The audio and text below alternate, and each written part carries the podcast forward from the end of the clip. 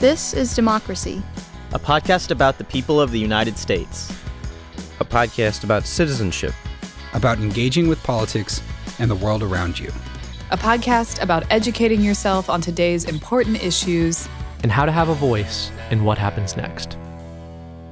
Welcome to our new episode of This is Democracy. Today, we are joined uh, with a good friend and leading figure uh, in Texas, uh, Joe Jaworski. Uh, Joe is going to talk to us today about uh, an event, a series of actions that have been followed closely around the country, but very poorly understood. Uh, these are the events surrounding the impeachment of Texas Attorney General Ken Paxton and then the acquittal of Ken Paxton. Both of these sets of events occurred within the last few months, and um, we now have an attorney general in Texas who was impeached by his own party, but has now been acquitted uh, by his own party in two different branches of the Texas government. Joe Jaworski is going to help us understand what has happened. What this means, not just for Texas, but what this means for the Republican Party and for democracy in the United States uh, as a whole. Joe, thank you so much for joining us today. Yes, Professor. Great to see you and Zachary. Joe, as I'm sure many of our listeners know, is a third generation Texas trial attorney and the former mayor of Galveston, Texas. He served as a law, law clerk to the United States Court of Appeals of the Fifth Circuit and he has spent 32 years in private practice as a trial attorney, a mediator, and a legal commentator. Uh, his official biography is far too modest. Uh, Joe has been a leading macher, a leading actor in uh, politics in Texas, uh, really over the last three decades, deeply involved in many issues, especially those surrounding the attorney general and state and local politics. And I don't know anyone who's better situated to explain the vagaries and oddities of what's happened than than Joe. So we're very fortunate to have him with us today. Uh, before we turn to our discussion uh, with Joe Jaworski, we have, of course, uh, Mr. Zachary's scene-setting poem. Uh, Zachary, what's the title of your poem today? A bad sonnet for a bad man. I knew you were going to get some uh, some kicks in with your title and then with the rest of it. So uh, I'm excited, Zachary. Let's hear it. It always seems to me to be the case that he who wants to go slow must first make haste. For though the changes may seem to ebb and flow, you'll drown standing still if you cannot row. And he who whines and catcalls the shyster calls for justice, but he cannot entice her. For the root of it all lies with Lady Law, who knows what she knows and saw what she saw. He may scream, he may pout, he may even win, but the joy will soon be ripped from his grin. He may strut, he may lie, he may chuckle, but looming still is fortune's hard knuckle. So take heart and do not think ill, the ending surely will thrill, for the triumph he takes too soon will someday spell his ruin. Brilliant. There's so much in that. That's so right. Joe, wasn't that exciting to hear? I, I mean, I, I need that framed on my office wall. it speaks to the state of government in Texas and how we choose our leaders. And I appreciate that. Me too, Zachary. I was moved by the range of um, emotions you cover in there too. Uh, a bit of triumphalism, a bit of bitterness, uh, sarcasm. Uh, what is your poem about? Uh, my poem is about um, uh, ha- trying to come to terms with the fact that someone who so blatantly breaks the law and so blatantly undermines uh, the rule of law in Texas is the chief law enforcement officer in the state of Texas. Uh, um, something that's very hard to wrap one's head around. Uh, but honestly, if you if you're at all familiar with Texas politics, makes a lot of sense. Um, so I, I, guess this poem is sort of trying to come to terms with that, but also a recognition that uh, that those uh, who misuse power um, uh, never never succeed in the end, or, or rarely do. Interesting. I like that optimistic note. Uh, uh, Joe, I think this is a perfect place to start. Uh, explain to us, especially to our listeners who are not familiar with Texas politics, or even those who are, like myself, and struggle to understand it. How did we come to this point? How do we have Ken Paxton, uh, a clear lawbreaker, as the chief law enforcement officer of the state, and and why was he impeached and then acquitted by the same party? Well, Jeremi, it, it all starts in 2018. And mind you, uh, he was sworn in as Attorney General in 2015, and he started his career in elective Texas office in 2002. So this guy didn't just come on the scene. Um, but uh, in 2002, he became a House member. In 2012, a member of the Senate. 2014, he got elected to Attorney General. Right away, he became, you know, covered up in scandal. Um, but the thing that led to his impeachment uh, earlier this year began in 2018. So that's where I'm going to start the chronology. You know, the man's been in office at this point 16 years, one way or the other. And Jeremi, in 2018, that's when Ken Paxton and Nate Paul, his you know brother in conspiracy, hmm. met. And I think it's interesting. You know, uh, they met because they needed each other. You know, Paxton was in a close uh, razor shave uh, election in 2018. Justin Nelson was the Democratic nominee, and, and Paxton won by three points only. And that was the same year that, you know, Beto gave Ted Cruz a run for his money. So, uh, you know, Trump was president, and as usual, the midterm is unkind to the occupant of the White House. So Democrats were ascendant that year. Paxton needed a nice hefty donation. Uh, he got a $25,000 contribution from Nate Paul, and Nate Paul needed Ken Paxton. Uh, this would later come out in the impeachment trial. But um, at the time, Nate Paul saw on the horizon that he was going to be sued by a nonprofit foundation called the Mitte Foundation. Uh, and that's spelled M as in Mary, I T T E, for those who want to look it up. Interestingly, the current chairman of the Mitte Foundation is R.J. Mitte uh, from Brownsville, who played Walt Jr. in Breaking Bad. Um, and it, yeah, isn't that crazy? And you know, they're a, a really nice foundation, and um, uh, they had invested several million with Nate Paul's um, uh, Austin-based uh, skyscraper empire. The guy owned a bunch of commercial property, and he uh, was riding high. Nate Paul was in 2013, 2014, 2015. By 2018, he, he was falling apart, and in particular, he did the Mitte Foundation wrong. After they had several uh, mutually beneficent relationships, but not this one. And so the Mitte Foundation sued him. Uh, they agreed to a settlement, and then he reneged on the settlement. Uh, they were then suing him to enforce the settlement at the time he made the contribution to Ken Paxton. Well, why is Ken Paxton important here? Because, as we all know, the Texas Attorney General oversees litigation regarding charitable trusts and foundations. That's why. That would later come home to roost uh, in 2019, Paul is in full blown crisis because the FBI raided his home, his office, and his warehouse, uh, his storage facilities. Uh, by 2020, uh, there had been a good year and a half of Ken Paxton uh, aiding Nate Paul in all these unnatural ways. And the whistleblowers come onto the scene. These are uh, eight handpicked, rock ribbed conservative uh, employees that Ken Paxton hired personally who, who had been pleading with their boss, quit obsessing over Nate Paul, you know, quit doing things for him. You're, you're not focusing on the, on the state's best interest. You're, you're helping this one man. You're turning the AG's office into his concierge law firm. Stop it.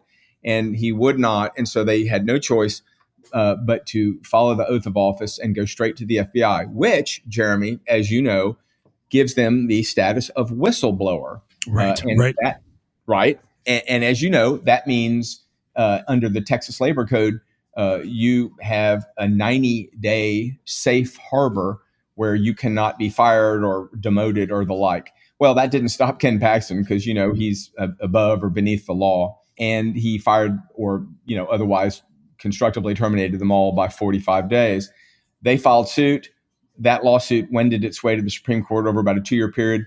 In early 2023 he settled it for full value 3.3 million stuck the bill with the texas house of representatives who said what is this explain yourself he would not explain himself so they investigated him for three months and impeached him like two days before sine die which is the end of the 140 day legislative session in 2023 which then activated the need for a senate impeachment trial let me get my breath that there's a lot that you're getting at there, Joe. But I think the key point here is that the Attorney General of Texas was corruptly collaborating with a developer and then broke the law a second set of times by trying to cover that up. And as always, the cover up is often worse than the crime. Yes. Oh yes, sir. It, that's why it has you know great parallels with Watergate and yes. you know Sharpstown to use a Texas example from 1971. Um, and so we then come to the September impeachment trial, and I will uh, uh, cast some flame here by saying acquitted. oh no, I think not. What really happened is he was pardoned because mm. no reasonable person could have listened to that two week trial and found him lily white or some you know esoteric uh, explanation that well there might have been something there but they didn't prove it beyond a reasonable doubt look the republican senators gave him a pass and so what i'm calling the verdict is the great texas senate republican pardon of warren kenneth paxton jr that's what it was and and why did they do that? Why did they pardon him when, as you described it, the evidence was so overwhelming? These were fellow Republicans who had been the whistleblowers. It was a Republican House that filed and passed the articles of impeachment. Why did the Senate not follow up and remo- remove him from office? Right. So uh, the direct answer, and by the way, this is all very fresh. I mean, as we're recording this, it's it's Tuesday. The the verdict the pardon came on Saturday, and um, they had deliberated Friday after the end of closing arguments, starting at about noon until 7 p.m. They then came back the next morning and had the verdict, you know, about an hour after coming back. So uh, the reason they, uh, you know, let's use the right word, acquitted him uh, is that uh, I'm told anecdotally that in deliberations they were one vote short, Jeremi. And what I mean by that is they needed 21 yays, affirmative votes, to convict him on any one of 16 articles of impeachment. And, and I think that there were two or three that were just dead right on. And so you don't need all 16. All you need is one. But, you know, I think there were two or three that were just slam dunk. When politically, the Republican senators realized, oh my God, we're one short and these people are not budging. Several of them said, well, I'm not sticking my neck out to make a statement. If, if we can't knock them out, then count me as a negative. I, I'm not voting for conviction. So, you know, it, it was like a stock run or, you know, a bank run. I mean, like, you know, they were edging up to the lip of getting it done. And then when people realized it wasn't going to work, I'd say up to six uh, Republican senators uh, who, you know, will never admit that they were willing to convict decided against conviction. That's why he was acquitted. Right, and just to just to provide the framework here, there are 31 members of the Texas Senate, and so they needed uh, 21, uh, 21 uh, affirmative votes to convict. Correct. Correct, and I'll do the math with you. There's 12 Democrats, and there's 19 Republicans. One of those 19 Republicans is Ken Paxton's wife, and I'd like to talk about this little, please, you know, hybrid recusal that uh, I'm sure Dan Patrick crafted and then compelled everyone to vote for it. So, so before I get there, let me just say that of the 19 Republicans, only 18 could vote. So, since there were 12 Democrats who were steadfast that uh, Ken Paxton, you know, had done these things and they were going to vote to convict him, we needed nine, right, to get to 21, and we had eight, and then we had two, and that's how it ended. And you know, again, no one wrote this down. This is all sort of confidential, anecdotal, and finally, it's in writing in the Houston Chronicle, uh, which is online. Um, and uh, obviously, the title of the article says it all, which is uh, I was just reading it inside the deliberations that led to Ken Paxton's impeachment acquittal. Uh, it was published uh, yesterday, the 19th of September. Mm-hmm. Zachary? What do you think that this uh, this acquittal says about the state of politics in Texas, and in particular, the state of the Republican Party in Texas. Yeah, it, it's a, it's a sad statement. What it says is uh, Democrats, you know, we're going to remind you, you don't have a say in this. We decide who leads this state in the Republican primary in March, which is one of the first primaries. You know, it, it, I mean, it's a Super Tuesday primary, but it's early. And uh, given that it's so early nationally, the sign up for the primary is November 11th this year, like, you know, in two months to December 11th. And so, Zachary, what it says is um, we have to win our primaries, and the MAGA fueled base uh, will will be unhappy if we uh, remove their happy warrior who routinely sues the Biden administration. Uh, we don't want to be affiliated with that, even if we are standing on the shoulder of giants who led our state for close to 200 years. None of that history matters. The only thing that matters is the moment, and that's the MAGA moment. That's what the message is. And Joe, obviously, there are some Republicans who don't agree with that, who believed that uh, Paxton had crossed a line in his corruption, in his, in his incompetence. Um, Sixty uh, Republicans in the House voted for impeachment. The impeachment inquiry was led by rock ribbed Republicans, as you call them, including the um, grandson of a former governor, Coke Stevenson. Um, and in the in the Senate, clearly, uh, even though the vote was lopsided, they were pretty close to conviction. There were, as you said, eight uh, Republicans who looked like they were ready to to vote for conviction. Two did in the end. Um, what is the split here? What what divides these two factions of the Republican Party, and how deep is that divide? It's interesting to answer that question by looking at the numbers. Um, you know, Texas has now over 30 million in population 23 million of which are voting age population, mm. 17 to 18 million of whom are registered, and then 10 to 11 will vote uh, in a uh, November election. In the Republican primary, 2 million.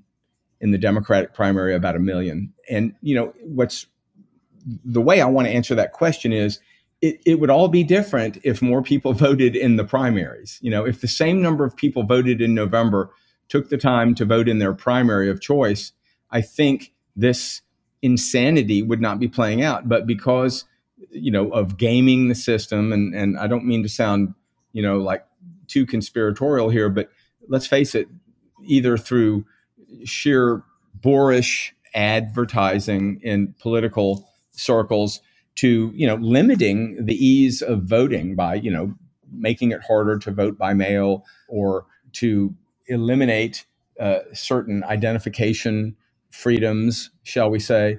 Um, you can't use a student ID to prove who you are when it comes right. to voting, but you can use a gun license. You know, things like that are intentional. And and all I'm saying is is that a lot of people are just checking out, Jeremi. And if if everybody who voted in November voted in the primary, we wouldn't be here. So so the message is the Republicans have an internecine battle, a civil war that has been ongoing for years, but now it's a, in full bloom. And, you know, uh, it is the hottest part of the Civil War. And people will uh, finally see, I think, in March 2024, that the MAGA wing, with Trump on the eve of one of his trials, uh, will be in full display. And what is it that attracts people to the MAGA wing, and what is it that attracts people to the, the what we might say is the non-MAGA wing of the party? And and and is it is it just a mimic of what we see in the United States, or is it something different in particular to Texas? I, I think it, it's it's very similar to what you see nationally, but uh, at at its core is border politics. Uh, it's a sense of disgruntlement that you know, as things get harder for everybody, the price of bread goes up, you know, gas goes up, the investment in public infrastructure is struggling, you know, in Texas, you know, uh, people's health is more poor um, or poorer that, you know, it's blame game politics. And, you know, it's easy for uh, people who are being encouraged by the media they consume to blame you know those who have less attempting to cross the border or you know trying to do something about their viability their survivability. And so i think border politics in texas if you think it's bad like on a national scale it's concentrated here in texas. And so the republican party here uh, makes it real clear uh, that you know if you want to stick it to joe biden and the national democrats in the white house you know come with us what do you think will happen then? Do you do you foresee in both Texas and in the country as a whole, you see the MAGA wing growing and getting stronger, Joe? Well, I, I do, and and yet, you know, I I query how many people really believe in it. I, I think a lot of people vote Republican uh, preternaturally uh, just because, you know, for the last number of years, it's just been the party that wins. You know, it's like going into the restaurant and just kind of ordering the same thing, even though there's a, a lovely menu with lots of options, you know, and we're all guilty of that. Secondly, uh, if people were aware how policy is made uh, within the Republican uh, leadership of the Texas Republican Party and those who are in government, I think they'd be offended because you look no further than how Ken Paxton was defended. Um, it was almost like a scripted talking point. Uh, Tim Dunn, Farris Wilks, truly like you know out of central casting, like in that movie Trading Places, you know, with like Koch brothers or something. These guys are just two or three people, and they are literally fracking billionaires. And I would just like you to consider, you know, that shaving off, you know, five to ten million dollars a cycle to them is like us going out for a nice dinner or something. I mean, I, you know, I'm I'm exaggerating a little bit, but trust me, it is a budgeted amount of money that causes them no pain whatsoever. That they don't have to, you know, stop going to the movies on Friday to afford it. You know what I mean, Jeremi? Right, And- right, right. And, and so these guys, you know, treat Texas politics every two years as something to manage. And so they, they, in this case, Ken Paxton, it was kind of a shock, an unexpected expenditure, but they were able to muster the resources uh, to pay the presiding judge, Lieutenant Governor Dan Patrick, $3 million. $3 million, uh, I think less than two months before the first witness was called. And, you know, he, of course, has denied that this has anything to do with the trial. I just accepted it because I have been a favorite of theirs for years. Uh, you know, I'll let the listeners decide whether a presiding judge, you know, six weeks prior to a witness being sworn in under his oath and using the Bible should, you know, accept $3 million. Does that bring a conflict of interest? Um, anyway, these guys, Dunn and Wilks, and their PAC, which is called Defend Texas Liberty, uh, paid for billboards, TV ads, um, robocalls, telephone calls, um, texting, uh, and made other contributions. They gave Ken Paxton, I think, you know, several hundred thousand uh, to help defend himself. That's why he was acquitted. The speech that the defense lawyer gave was all about the Bush era is over. Uh, this is all, this attack is being directed by RINOs, Republican in name only. Uh, don't let the liberals take your happy warrior Ken Paxton away from you because then who will sue the Biden administration? You know, glo- global world order, the whole bit, Jeremi. And that was apparently effective. And senators cowered at the sound of the gong of their master. Mm, And mm. I I am here to tell you that's your Texas today.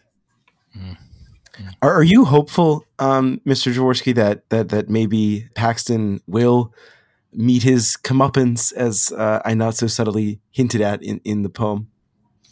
Well, it, it's true, Zachary. He is not scot free. I mean, he may be on this thing for now, but he is uh, got at least three elements of exposure that are pretty serious. One, he has um, a criminal trial in Harris County, which is Houston, Texas, uh, on securities fraud charges, and you know it's the big joke because he was uh, indicted in 2015, shortly after being sworn in as Attorney General, and everyone knows the story about how it wended its way all through the courts. But here's the bottom line all that's over. It's now going to be tried in Harris County. The highest criminal court in Texas has said so, and there's no more appeals of any of that. So in 2024, Zachary, he will be tried in front of a Harris County jury of 12, a real jury, by the way.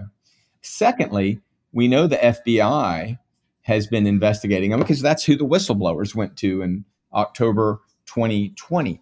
And now that investigation has matured into a federal grand jury in San Antonio being impaneled and receiving testimony uh, uh, along the lines of what we heard some of in the impeachment trial. And again, if anyone thinks that this quote impeachment trial was like sort of the same thing as a criminal trial, it was not.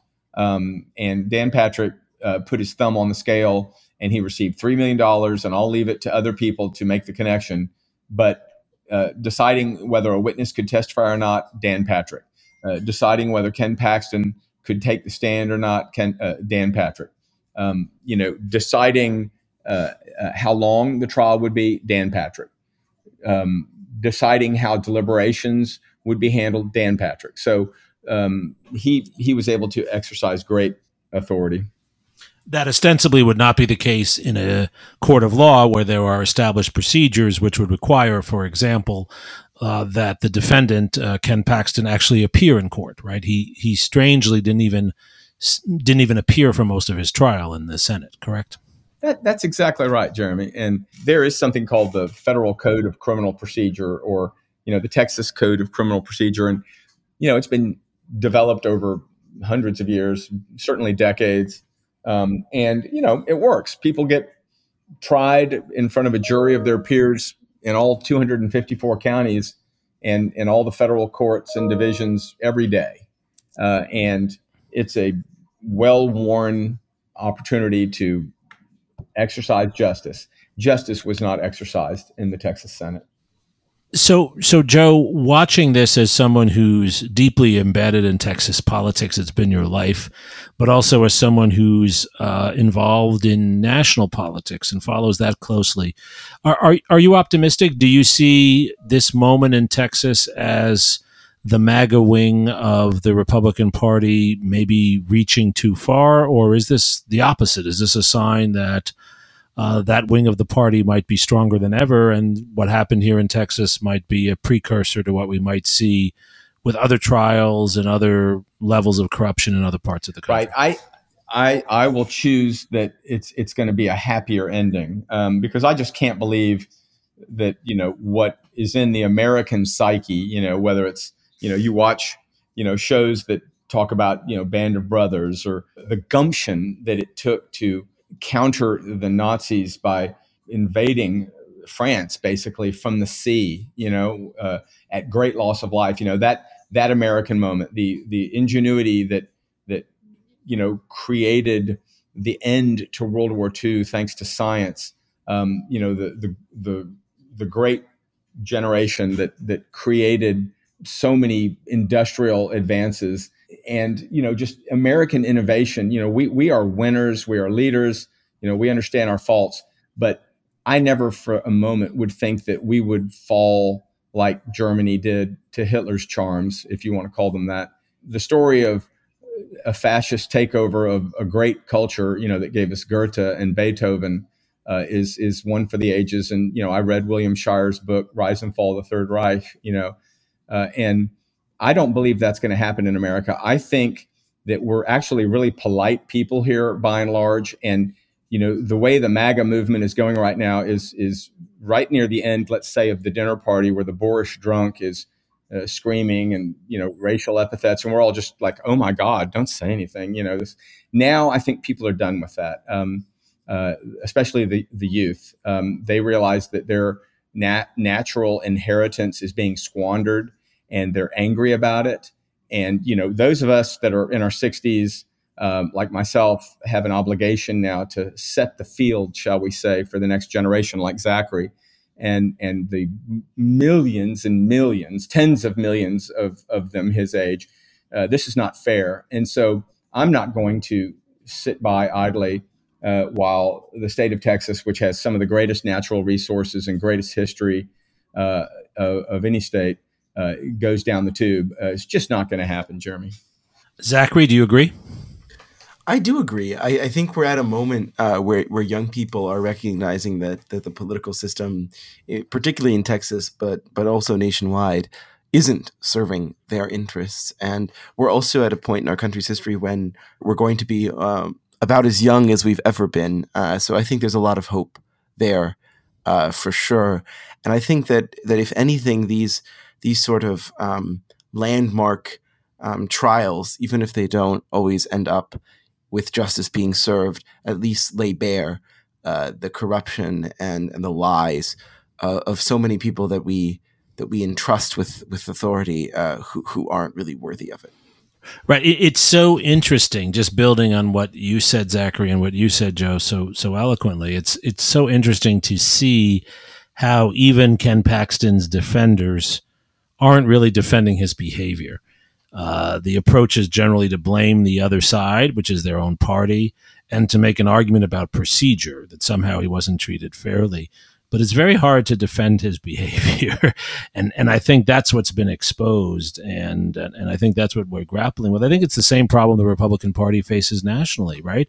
Uh, as they approach a potential government shutdown because they can't even agree within the House of Representatives on spending bills.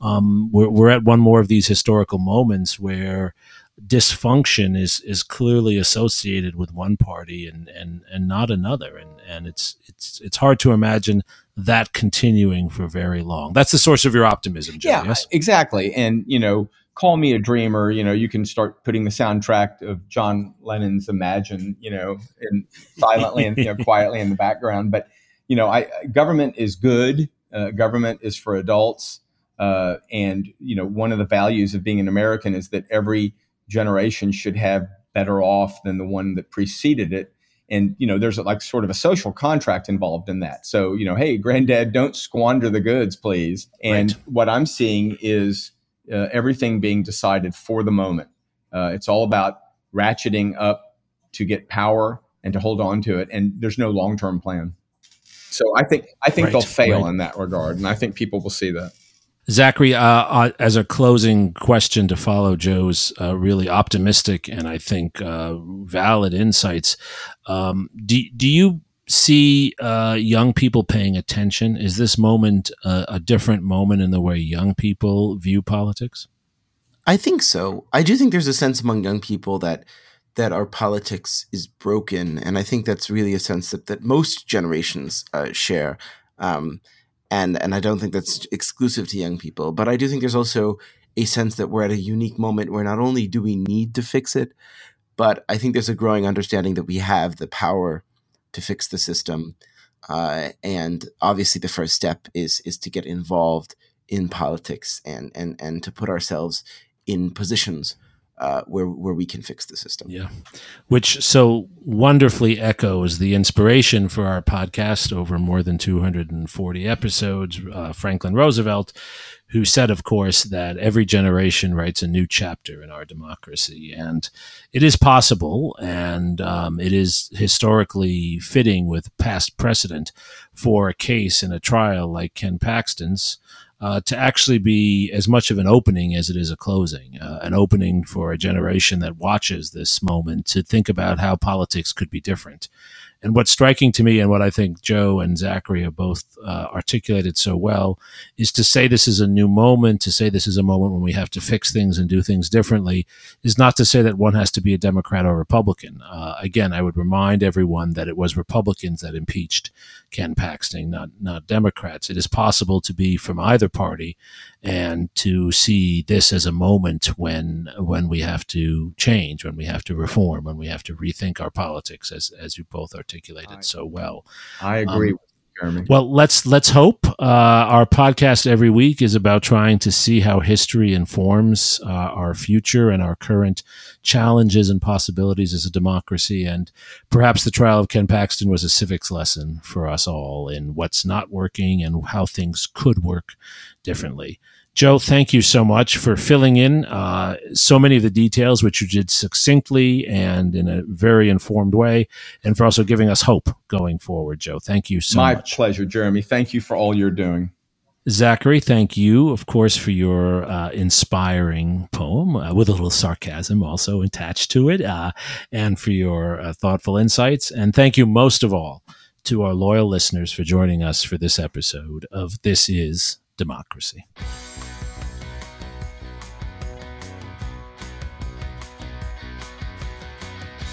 This podcast is produced by the Liberal Arts ITS Development Studio and the College of Liberal Arts at the University of Texas at Austin. The music in this episode was written and recorded by Harris Codini. Stay tuned for a new episode every week. You can find This is Democracy on Apple Podcasts, Spotify, and Stitcher. See you next time.